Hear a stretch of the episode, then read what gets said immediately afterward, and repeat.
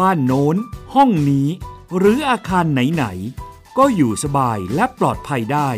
กับรายการ ครบเครื่องเรื่องบ้าน โดยชนาทิพย์ไพรพงศ์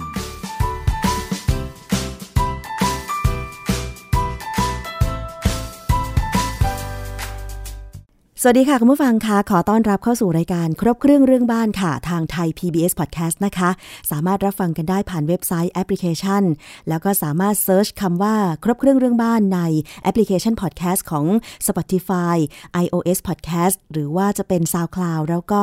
Google Podcast ได้ด้วยนะคะ ซึ่งรายการของเราแน่นอนว่ามีทุกเรื่องเกี่ยวกับอาคารบ้านเรือนที่อยู่อาศัยรวมถึงอาคารสาธารณะด้วยก็มีนะคะ คุณผู้ฟัง วันนี้ค่ะเรามาพูดคุยคุยกันในประเด็นที่ มีการเผยแพร่กันทางสื่อสังคมออนไลน์นะคะ ซึ่งตอนแรกเนี่ยก็เป็น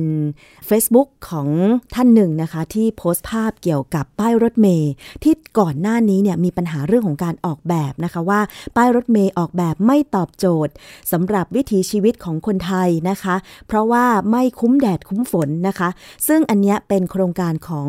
กรมทางหลวงสร้างทั่วประเทศนะคะ พอเกิดปัญหาแบบนี้ก็เลยมี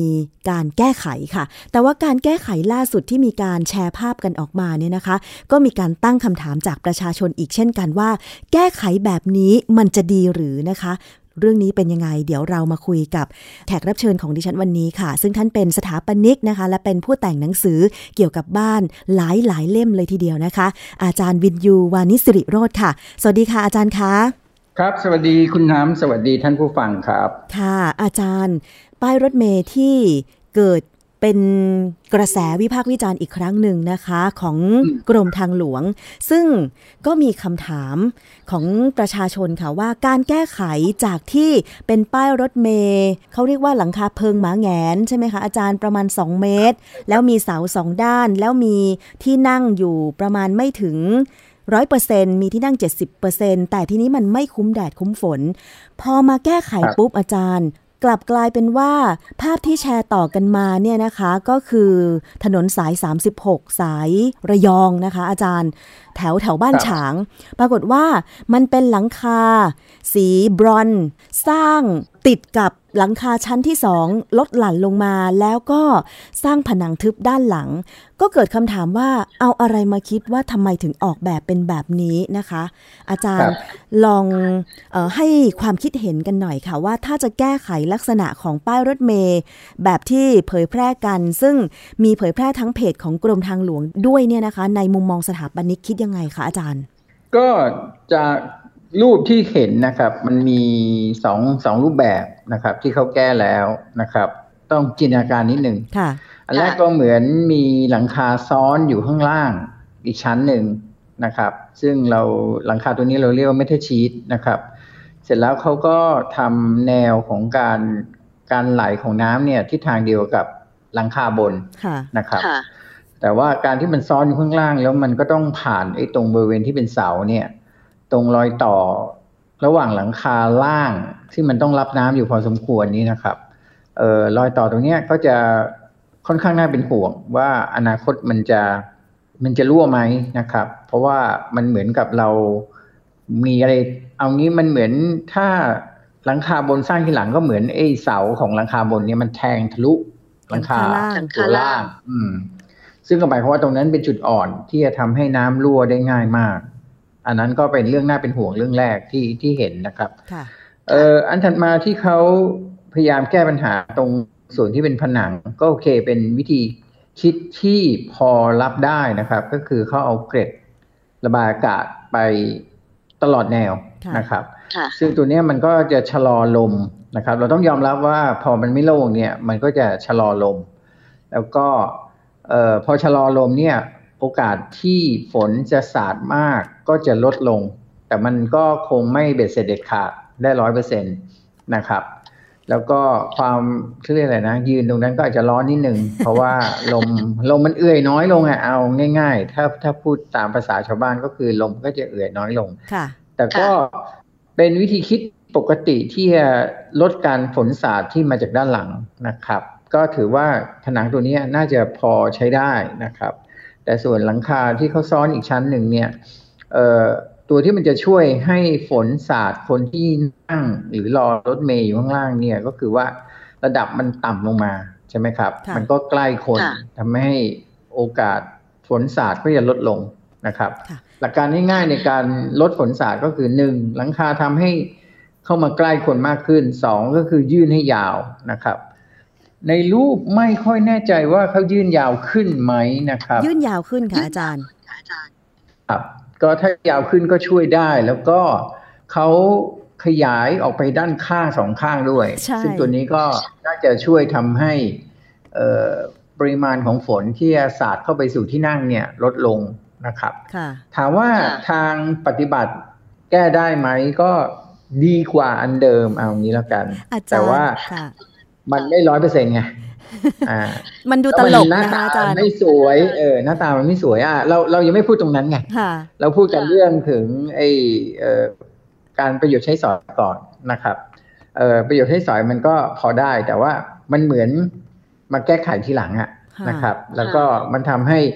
จากเดิมเขาพยายามจะออกแบบให้มันดูทันสมัยดูโมเดิร์นนะครับ ตอนนี้มันก็เหมือนหัวมงกุฎท้ายมังกรอะอ่าพูดภาษาง่ายๆนะครับ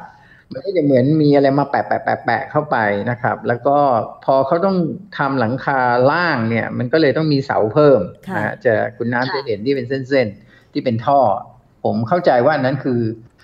เสาที่รับหลังคาตัวใหม่นะครับ มันก็จะเป็นประเด็นเหมือนกัน เพราะว่า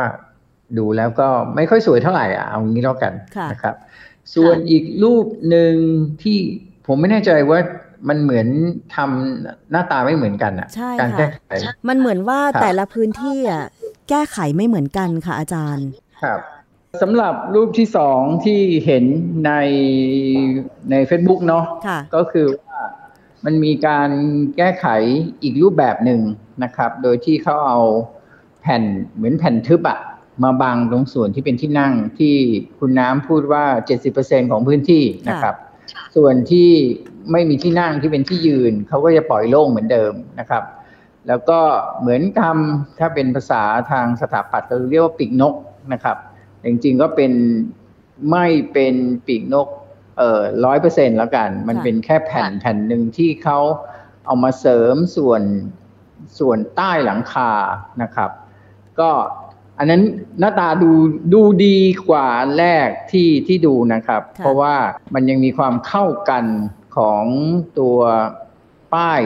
รอรถประจำทางของเดิมที่เขาพยายามทำเป็น modern แล้วก็พยายามจะใช้ชิ้นส่วนที่เป็นโลหะนะครับ ซึ่งอันนี้พวกนี้เขาก็มีชิ้นส่วนที่เป็นโลหะนะครับ แล้วก็แต่ว่าเห็นในรูปเนี่ยผนังที่เข้ามาทำเนี่ยไม่แน่ใจว่าเป็นวัสดุอะไร แต่ว่ามีลายคล้าย ๆ เป็นลายไม้นะครับ แต่คิดว่าคงไม่ใช่ไม้จริงหรอก มันคงน่าจะเป็นพวกวัสดุทำลายไม้อะนะครับ พิมพ์ลายไม้ลงไปบนวัสดุ ก็เขาก็พยายามนะครับ เพื่อแก้ปัญหาเรื่องฝนสาดนะครับแต่ว่าถ้าเลือกได้ก็เอาเป็นแบบหลังดีกว่านะครับมันยังพอดูดูดีหน่อยนะครับ ค่ะอาจารย์แต่ก็มีคำถามเกิดขึ้นค่ะว่า เอ๊ะทำไมการแก้ไขปัญหาของหน่วยงานเดียวกันเนี่ยนะคะแต่ต่างพื้นที่กันแก้ไขปัญหา ป้ายรถเมย์ไม่คุ้มแดดคุ้มฝนไม่เหมือนกัน คือมีคำชี้แจงค่ะอาจารย์ ขออธิบายคำชี้แจงอันนี้จากกรมทางหลวงนะคะ กรมทางหลวงชี้แจงกรณีภาพศาลาทางหลวง แบบใหม่บนทางหลวงหมายเลข 36 สายกระทิงลายระยอง พร้อมปรับปรุงศาลาทั่วประเทศเพื่อให้ประชาชนได้ใช้ประโยชน์สูงสุดนะคะนายประจักษ์ปัญญาเลยผู้อำนวยการสำนักก่อสร้างทางหลวงที่ 2 กรมทางหลวง เปิดเผยว่าตามที่เมื่อช่วงเดือนมิถุนายน 2563 ที่ผ่านมา ได้มีสื่อโทรทัศน์และสื่อสังคมออนไลน์นำเสนอข้อมูล กรณีมีประชาชนร้องเรียนปัญหาศาลาทางหลวง ไม่สามารถบังแดดบังฝนได้ บนทางหลวงหมายเลข 220 ตอนศรีสะเกดอำเภอวังหิน แล้วก็อีกหลายพื้นที่นั้น ขณะนี้กรมทางหลวงอยู่ระหว่างการปรับปรุงแก้ไขในส่วนที่ทำไปแล้ว 100 กว่าหลัง ซึ่งเป็นไปตามข้อสั่งการของนายศักสยามชิดชอบ รัฐมนตรีว่าการกระทรวงคมนาคม โดยได้ลงพื้นที่รับฟังความคิดเห็นของประชาชน และในส่วนที่ยังไม่ได้ก่อสร้างก็ได้ปรับแบบให้เป็นศาลาทางหลวงเดิม คล้ายๆ ทรงไทยที่เห็นทั่วไป โดยพิจารณาปรับตำแหน่งหรือปรับขนาดให้เหมาะสม และความสะดวกปลอดภัยแก่ประชาชนผู้ใช้ทางที่มาใช้บริการนะคะนายประจักษ์กล่าวต่อว่าได้มีการแชร์รูปศาลาทางหลวงที่ได้ปรับปรุงแล้วเสร็จ ขอชี้แจงว่าศาลาทางหลวงดังกล่าวเป็นศาลาพักคอยผู้โดยสาร Type E จำนวนหนึ่งแห่ง ซึ่งเป็นส่วนหนึ่งในโครงการก่อสร้างทางหลวงหมายเลข 36 นะคะ สายกระทิงลายระยองนะคะ ทั้งนี้เกิดปัญหา ขอข้ามไปตรงนี้เลยก็แล้วกันนะคะ บอกว่าที่ระยองเนี่ยนะคะได้ขอความเห็นกับหน่วยงานท้องถิ่นในพื้นที่แล้ว ประกอบไปด้วยอบตนิคมพัฒนา ผู้ใหญ่บ้าน หมู่สี่บ้านหนองบอนนะคะ ยังออกสำรวจพื้นที่จริง ร่วมกับในช่างโครงการ และจะให้เจ้าหน้าที่หมวดทางหลวงบ้านฉางไปดูด้วยเพื่อเลือกรูปแบบการปรับปรุงศาลาทางหลวงนี้นะคะ แล้วก็บอกว่าได้ข้อสรุป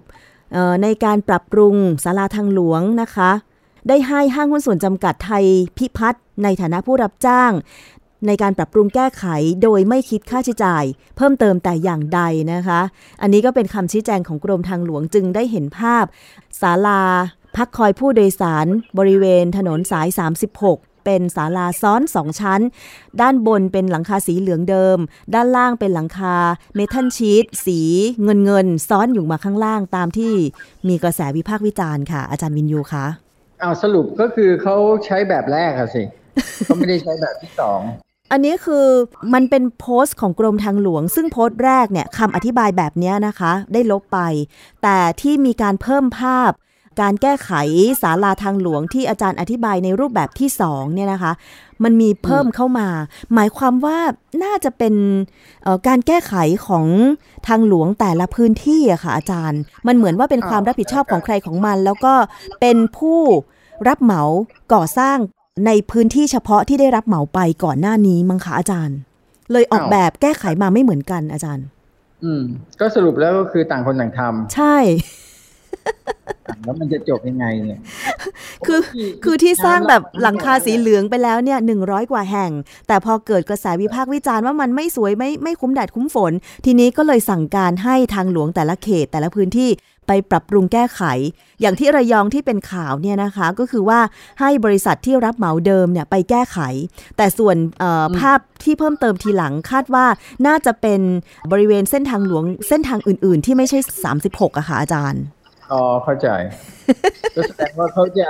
กะจะแก้กันต่างคนต่างแก้ว่างั้นเถอะก็เผอิญว่ามันแก้ไม่เหมือนกันอาจารย์นั่นสิเอากันใหญ่แล้วสนุกสนาน แล้วทีนี้มันจะยังไงอาจารย์ ไม่รู้อะคือคือตอนที่เป็นแบบครั้งแรกก็เหมือนมาจากส่วนกลางใช่ไหมครับใช่ส่วนกลางสั่งมาว่าเอาแบบเนี้ยให้เหมือนกันหมดเลยนะครับ แต่ว่าพอตอนแก้อ้าวต่างคนต่างทำมันมันไม่ใช่แล้วล่ะ ผมว่ามันมันประหลาดนะครับ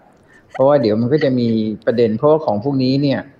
มันต้องคิดเยอะนิดนึงมันไม่ได้ ถามว่าอย่างที่เล่าให้คุณน้ำฟังโอเค อันแรกมันจะไม่ดูไม่สวย แต่ว่าฟังก์ชันหรือว่าการใช้งานมันดีดีกว่าอันหลังนะครับเรียนตรงๆแต่ว่าความสวยงามมันเทียบไม่ได้ละ อันหลังน่าจะดูดีกว่าเยอะนะครับค่ะอาจารย์มีเพิ่มเติมนิดนึง แบบแรกที่ทำหลังคาเมทัลชีตสีเงินเงินซ้อนลงมาข้างล่างเนี่ยนะคะ ปรากฏว่ามันไปบังไฟของหลังคาเดิมอาจารย์ ไฟส่องสว่างหลังคาเดิม นี่ไงมันคิดไม่จบไงนี่ไงมันก็จะเป็นปัญหาละใช่ไหมครับ ว่า เอ๊ะไอ้ดีไซน์เดิมเนี่ย พอเราเอาทำดีไซน์ใหม่ การออกแบบใหม่ ซ้อนเข้าไปเนี่ย มันไม่ได้คิดให้รอบไงว่ามันไปก่อปัญหาต่ออยังไง ก็นี่นี่เป็นตัวอย่างชัดๆอะเรื่องเรื่องไฟก็เป็นอันหนึ่งก็กลายเป็นว่ามืดไปละกลางคืน เลยมืดเลยค่ะแทนที่จะบอกว่าโอเค งั้นถ้ามีหลังคาซ้อนข้างล่างก็เอาไฟข้างบนย้ายลงมา ซึ่งก็โอเคมันเป็นค่าใช้จ่าย ตัวหนึ่งเขาอาจจะไม่รับตัวนั้นอะไรเงี้ยผู้รับเหมาที่ แล้วก็แปลกเพราะผู้รับเหมาทำให้ฟรีด้วยใช่ไหมฮะใช่ค่ะยอมยอมแก้ไขให้โดยไม่คิดเงินค่ะ อาจารย์ในมุมมองสถาปนิก อาจารย์จะมีข้อสังเกตหรือว่าข้อแนะนำถ้าเกิดว่าจะต้องแก้ไขอะไรที่มันก่อสร้างไปแล้ว แต่ว่าต้องประหยัดงบประมาณแบบนี้ค่ะ อาจารย์ จริงๆก็อยากให้เขาไปทำตัวออปชันที่สองมากกว่านะครับ เพราะว่ามันดูหน้าตาดูดีกว่านะครับ แล้วก็ เออมันอาจจะปัญหาน้อยกว่าอันแรกอะ่ะอันแรกก็เมื่อกี้เล่าให้ฟังก็คือเรื่องเรื่องฝนใช่ไหมครับ ว่ามันอาจจะเข้าไปตามโครงสร้างที่มันซ้อนอยู่ข้างล่าง อันที่สองคุณน้ำเพื่อเพิ่งบอกไปก็คือไฟก็จะมีปัญหา จริงๆไอ้ตัวปีกนกของออปชันสองหรือแนวทางที่สองเนี่ย มันอาจจะมีวิธีออกแบบที่มันแก้ได้มากกว่านี้ เช่น อาจจะทำหลายชั้นขึ้น หรือว่าให้มันต่ำลงกว่านี้นะครับ แล้วก็ ตัวแผงหลังเนี่ย จริง ๆตามแบบแรกเนี่ย มันอาจจะดีกว่าในเรื่องของการระบายอากาศ เพราะว่าอันนู้นเนี่ยมันจะทึบไปเลยนะครับ ก็อาจจะมีปัญหานิดนึงคือจริงๆงานแบบมันมีแนวทางเยอะแยะแหละครับ มันเพียงแต่ว่าเออน่าจะหาผู้เชี่ยวชาญมาดูให้นิดนึงว่า เออ ถ้าแก้แล้วใช้งบน้อยหน่อย แล้วก็มันก็ใช้งานได้ผลจริง ๆ อะไรอย่างเงี้ยชาวบ้านชาวช่องที่ใช้งานมันจะได้มีความสุขในการ มารอรถเมล์ที่นี่นะครับ ก็คือจริงๆเขาเขากำลังมาถูกทางแล้วล่ะ เพียงแต่ว่ามันเหมือนต่างคนต่างทำแล้วก็เออดีไซน์แรกดีเออเรื่องฟังก์ชันดีนิดหน่อย แล้วก็ดันไปพลาดเรื่องเนี่ยน้ำรั่วกับไฟใช่ไหมฮะอันที่สองดูดีดูสวย แต่ว่ามันทึบไปหน่อยนะครับ มันก็อาจจะมีความร้อนมีปัญหาเรื่องความร้อน แล้วก็การกันฝนอาจจะไม่ดีนักอะไรอย่างเงี้ยอยากให้เขาไปคิดเยอะนิดนึงอะ เออก่อนจะลงมือทำจะได้ภาษีค่ะ เอาเป็นว่ารายการของเราเนี่ยก็ขอสะท้อนมุมมองจากสถาปนิกก็แล้วกันนะคะเผื่อว่าจะได้รับฟังครบเครื่องเรื่องบ้าน แล้วก็ใช้เป็นแนวทางในการแก้ไขเชื่อว่า หน่วยงานอย่างกรมทางหลวงเนี่ย งบประมาณก็เยอะนะคะ แล้วก็น่าจะมีบุคคลที่มีความรู้ความสามารถในการที่จะมาคิดแก้ไขปัญหาตรงนี้ แทนที่จะออมอบหมายให้แต่ละพื้นที่ไปแก้ไขป้ายรถเมย์ซึ่งออกมาต่างกัน เดี๋ยวก็จะมีคำถามจากประชาชนอีกว่าทำไมถนนเส้นน้น แก้ไขแล้วสวยจัง แล้วก็ใช้งานได้จริงนะคะเส้นนี้ทำไมแบบว่าออกมาซ้อนสองชั้น บ้านไหนเหรอมีหลังคาซ้อนสองชั้นอะไรอย่างเงี้ยนะอาจารย์ดิฉันก็ไม่เคยเห็นนะหลังคาซ้อนสองชั้น ครับ ก็จริง ๆทางกรมทางหลวงใช่ไหมอันนี้เป็นหน้าที่ของกรมทางหลวง เท่าที่เข้าใจเนี่ยมีสถานิกอยู่ในหน่วยงานนี้อยู่แล้วนะครับ หลายคนก็จบที่เดียวกับผมแหละนะครับ จบสถาปัตย์ที่เดียวกันอะไรเงี้ย ซึ่งก็มีหลายท่านอยู่ในนั้นอยู่แล้ว เพียงแต่ว่าเขาจะได้โอกาสที่จะมาแก้ปัญหาตรงนี้หรือเปล่า หรือว่ามันมีการสั่งการอะไรจากหน่วยงานที่ไม่ได้ให้อำนาจเขาหรือให้โอกาสเขาที่จะไปลงมือแก้ไขเรื่องพวกนี้นะครับเขาฝากไว้แล้วกันว่ารัฐบาลจะทำอะไรก็ตัดสินใจก่อนทำอะไรก็ตัดสินใจหรือคิดอะไรให้มันรอบด้านนิดหนึ่งครับค่ะ คุณกำลังฟังรายการ ครบเครื่องเรื่องบ้าน โดยชนาทิพย์ไพรพงศ์เอาละค่ะจากเรื่องของป้ายรถเมย์นะคะ มีอีกเรื่องหนึ่งอาจารย์ พอดีว่าได้ไปเห็นนะคะ เกี่ยวกับปัญหาของประชาชนที่สะท้อนมาทางสื่อสังคมออนไลน์ก็คือ เรื่องของตึกตึกหนึ่งนะคะ ขนาดใหญ่ แล้วก็เวลาแดดส่องมาเนี่ย แสงมันสะท้อนไปยังตึกอื่นอาคารอื่น ซึ่งในภาพที่เผยแพร่กันทางทวิตเตอร์เนี่ย ก็จ้าพอสมควรนะคะ เป็นตึกสูงขนาดใหญ่หลายสิบชั้น อันนี้อาจารย์คะ ถ้าสมมติว่าเราเป็นคนที่โดนแสงสะท้อนมา มันมีแนวทางการแก้ไขปัญหายังไงบ้างคะ จริง ๆ แสงมันก็เหมือนแดดนะครับ ก็เหมือนเรา ซื้อบ้านด้านทิศตะวันตก แล้วตอนกลางวันตอนบ่ายโมงอะไรเงี้ยแดดมันก็จะเข้าบ้านนะครับ ซึ่งเราก็หลักการง่ายๆเราก็ปิดม่านนะครับ จริง ๆ แสงสะท้อนตัวนี้มันเป็นปัญหา เพราะว่าหลายท่านอาจจะซื้อบ้านหรือซื้อคอนโดเนี่ยในทิศทางที่คิดว่าแดดไม่ไม่โดนแดดเอางี้แล้วกัน โดยเฉพาะด้านทิศเหนือนะครับ หรือทิศตะวันออก ซึ่งมันน่าจะโดนแดดแค่ถึงประมาณสักสิบโมงสิบโมงครึ่งสิบเอ็ดโมงใช่ไหม แต่พอตอนบ่ายจากที่คิดว่าไม่น่าจะมีแดดเข้าดันไปเจอแดดซึ่งสะท้อนมาจากตึก แต่ต้องเรียนอย่างนี้ครับ เป็นเรื่องปกติของการใช้กระจกในอาคารนะครับ โดยเฉพาะอาคารสมัยใหม่เนี่ยเราจะออกแบบให้อาคารเนี่ยใช้กระจกเยอะเป็นพิเศษ เพราะว่ามันเป็นระบบการก่อสร้างสมัยใหม่นะครับ ถ้าเล่าไปอาจจะงงๆ ช่างมันเถอะ ก็คือแผ่นแต่ละแผ่นเนี่ยมันเป็นกระจกซึ่งมันจะเบากว่าการที่ใช้คอนกรีต ในการทำผนังอาคารข้างนอกนะครับมันจะเบาแล้วก็เร็ว สามารถก่อสร้างได้รวดเร็ว ก็เลยเป็นที่มาว่าอาคารสูงส่วนใหญ่ ถ้าไปคุณน้ำเข้าไปในตัวเมืองเราแหล่งธุรกิจเนี่ยจะเห็นว่าอาคารสูงส่วนใหญ่เป็นกระจกหมดเพราะก็เป็นสาเหตุนี้ เพราะว่ามันเป็นเงื่อนไขของการก่อสร้างที่ต้องการให้น้ำหนักของผนังเนี่ยเบากว่าคอนกรีตเขาก็จะพยายามหลีกเลี่ยงการใช้ผนังคอนกรีตในการก่อสร้างอาคารเขาก็จะเปลี่ยนเป็นกระจก ก็เลยทำให้ชาวบ้านจะเดือดร้อนนะครับ ว่าบางมุมบางแดดบางฤดู แสงมันก็จะสะท้อนจากตึกเข้าบ้านเขานะครับจริง ๆ แดดเข้าบ้านมันก็คือ เราต้องยอมรับว่าเหมือนเราอยู่ด้านทำบ้านหันหน้าไปทางทิศตะวันตกอะนะอย่างบ้านผมเนี่ยซื้อคอนโด แล้วก็ตอนนั้นเลือกไม่ได้ก็เลยต้องอยู่ที่ตะวันตกพอบ่ายสามก็มาแล้วแดดแรงมากนะครับ จริงๆไอ้สะท้อนแสงอันนี้แส งมันสะท้อนร้อนน้อยกว่าดวงอาทิตย์เยอะนะครับ เพราะว่าเนื่องจากมันเป็นการสะท้อนของแสงซึ่งผ่านกระจกแล้วนะครับ มันจะเป็นลักษณะของแค่รังสีแสงสว่าง ความร้อนจะน้อยกว่าเยอะ น้อยกว่าพระอาทิตย์ส่องตรงนะครับ ก็เป็นเรื่องของชีวิตของคนในเมืองที่เราอาจจะต้องยอมรับตรงนี้ แต่เรียนนี้ฮะเรียนคุณน้ำนี้ คือกฎหมาย เมื่อปี 2000 ผมจำตัวเลขแม่นๆ ไม่ได้นะครับประมาณ 2,540 นะครับ มันมีกฎหมายควบคุมอาคารมาแล้วว่ากระจกทั้งหมดของอาคารที่ใช้ในบ้านเรานะครับที่จะเป็นกระจกสะท้อนแสงนี่นะครับเขาห้ามเกิน 30%เปอร์เซ็นต์หมายถึงว่าตัวอาคารหนึ่งใช่ไหมคะอาจารย์ ไม่ตัวกระจกห้ามเกินสามสิบเปอร์เซ็นคือตัวค่ากระจกอะค่าสะท้อนคือคุณน้ำต้องเรียนอย่างนี้ครับ กระจกทุกชนิดเนี่ย ต่อให้เป็นกระจกใสเลยนะฮะมันมีค่าสะท้อนของแสงจากกระจกใส เอาง่าย ๆ ถ้าคุณน้ำลองหันอาคารที่เป็นกระจกใสเลยนะฮะไทยพีเอสไม่ใช่กระจกใส ไม่ใช่กระจกใสใช่ไหมต้องกลับไปที่บ้านกลับไปที่บ้านวันที่มีแดดส่องเข้าบ้านเรา เอาเอาเป็นบ้านที่ไม่ใช่คอนโดนะฮะต้องเป็นบ้านธรรมดาเนี่ยที่ส่วนใหญ่เขาจะเป็นกระจกใสเนี่ยพอมันมีแดดเนี่ย คุณน้ำลองเดินรอบๆบ้านหาหามุม อ่า หามุม มันจะมีบางมุมที่แสงมันจะสะท้อนจากกระจกใสสะท้อนที่ตาเราอะมีอยู่มุมเดียว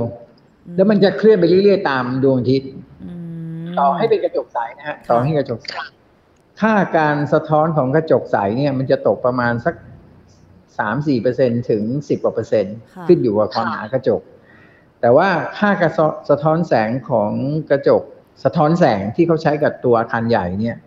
มันขึ้นไปได้ถึงประมาณสี่สิบเปอร์เซ็นตนะครับ ซึ่งตรงนั้นมันก็จะแบบสะท้อนมากอย่างที่สมัยก่อนเรามีปัญหาเรื่อง ฟิล์มติดรถยนต์ที่เป็นประหลอดจำได้ไหมฮะที่มันสะท้อนอันนั้นเนี่ยมันขึ้นไปประมาณห้าสิบหกสิบเปอร์เซ็นเลยนะครับ ซึ่งในยุคก่อนหน้าปี 40 เนี่ย มันไม่มีกฎหมายควบคุม ดังนั้น อาคารสูงเขาก็อยากแค่ประหยัดพลังงานเขาก็จะพยายามทำให้ค่าสะท้อนแสงกระจกเนี่ยเยอะที่สุดเท่าที่จะที่จะทำได้นะครับครับ หมายความว่าการสะท้อนแสงออกไปจากตัวอาคารได้มากเท่าไหร่นี่ก็คือทั้งความร้อนและแสงที่จะเข้าอาคารก็จะน้อยเท่านั้นเหรอคะอาจารย์ ใช่ครับ ซึ่งเขาต้องเวทระหว่างแสงที่เข้าอาคาร เพราะว่าแสงสว่างที่เขาเข้าอาคารเขาก็อยากได้ด้วยถูกไหมฮะเขาต้องการให้ตึกเขาข้างในสว่าง แต่ในขณะเดียวกันเนี่ยสิ่งที่เขาไม่อยากได้ก็คือความร้อน ซึ่งพอเราจะป้องกันรังสีความร้อนได้เนี่ยรังสีความร้อนกับแสงเนี่ยมันมาพร้อมกัน ดังนั้นมันก็เลยมีการเคลือบสารเพื่อทำให้รังสีความร้อนและแสงสว่างเนี่ยสะท้อนออกไปออกไปจากกระจก เพื่อให้ปริมาณความร้อนที่เข้าอาคารน้อยลง ก็เลยเป็นที่มาว่าทำไมกระจกอาคารขนาดใหญ่ถึงมักจะเป็นกระจกสะท้อนแสงนะครับค่ะ แล้วแบบนี้คืออหลังจากที่มีกฎหมายมา อาคารขนาดใหญ่ทุกหลังเนี่ยก็คือมีค่าการสะท้อนแสง อาคารที่เป็นกระจกมีค่าการสะท้อนแสงไม่เกิน 30%ใช่ไหมคะอาจารย์ ซึ่งอันนี้ก็ถือว่าไม่ไปแยงตาบ้านข้างๆ หรือว่ามุมที่เวลาแดดออกมา แต่ก็น้อยลง ต้องเรียนว่ายังไงก็ยังก็ยังสะท้อนเข้าไปนะครับก็เหมือนกระจกธรรมดาอย่างที่เล่าให้ฟังว่าต่อให้เป็นกระจกใสธรรมดา ถ้าเราอยู่ในมุมที่ถูกต้องแสงก็จะสะท้อนเข้าตาเราเหมือนกัน มันจะมันเป็นธรรมชาติของกระจกเอาแล้วกันนะครับ มันเป็นธรรมชาติของกระจก ซึ่งพอถึงเขาเรียกว่ามุมวิกฤตนะครับ มุมวิกฤตของของแสงเนี่ยปั๊บกระจกมันจะกลายเป็นกระจกเงาเลยนะครับ แต่พอเป็นกระจกใสเนี่ย มันจะมีมุมวิกฤตน้อยนะครับ คืออยู่แค่บาง บางแค่องศานิดเดียวนะครับ แต่ถ้าเป็นกระจกสะท้อนแสงเนี่ย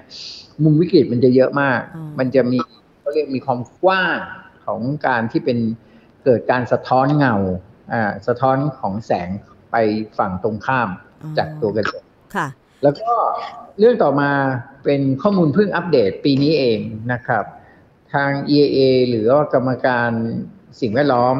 คณะกรรมการพิพิจารณาเรื่อง สิ่งแวดล้อม ซึ่งอาคารประมาณ 80%นะครับ ประเภทของอาคาร 80%เนี่ยต้องเข้า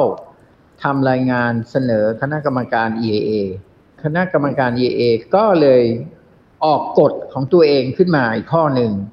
ก็คือค่าการสะท้อนแสงของกระจกที่เข้าสู่การทำเสนอ EAA ต้องน้อยกว่า 15%โอ้ น้อยกว่าแล้วนะคะอาจารย์ อันนี้กำลังเสนอใช่ไหมอาจารย์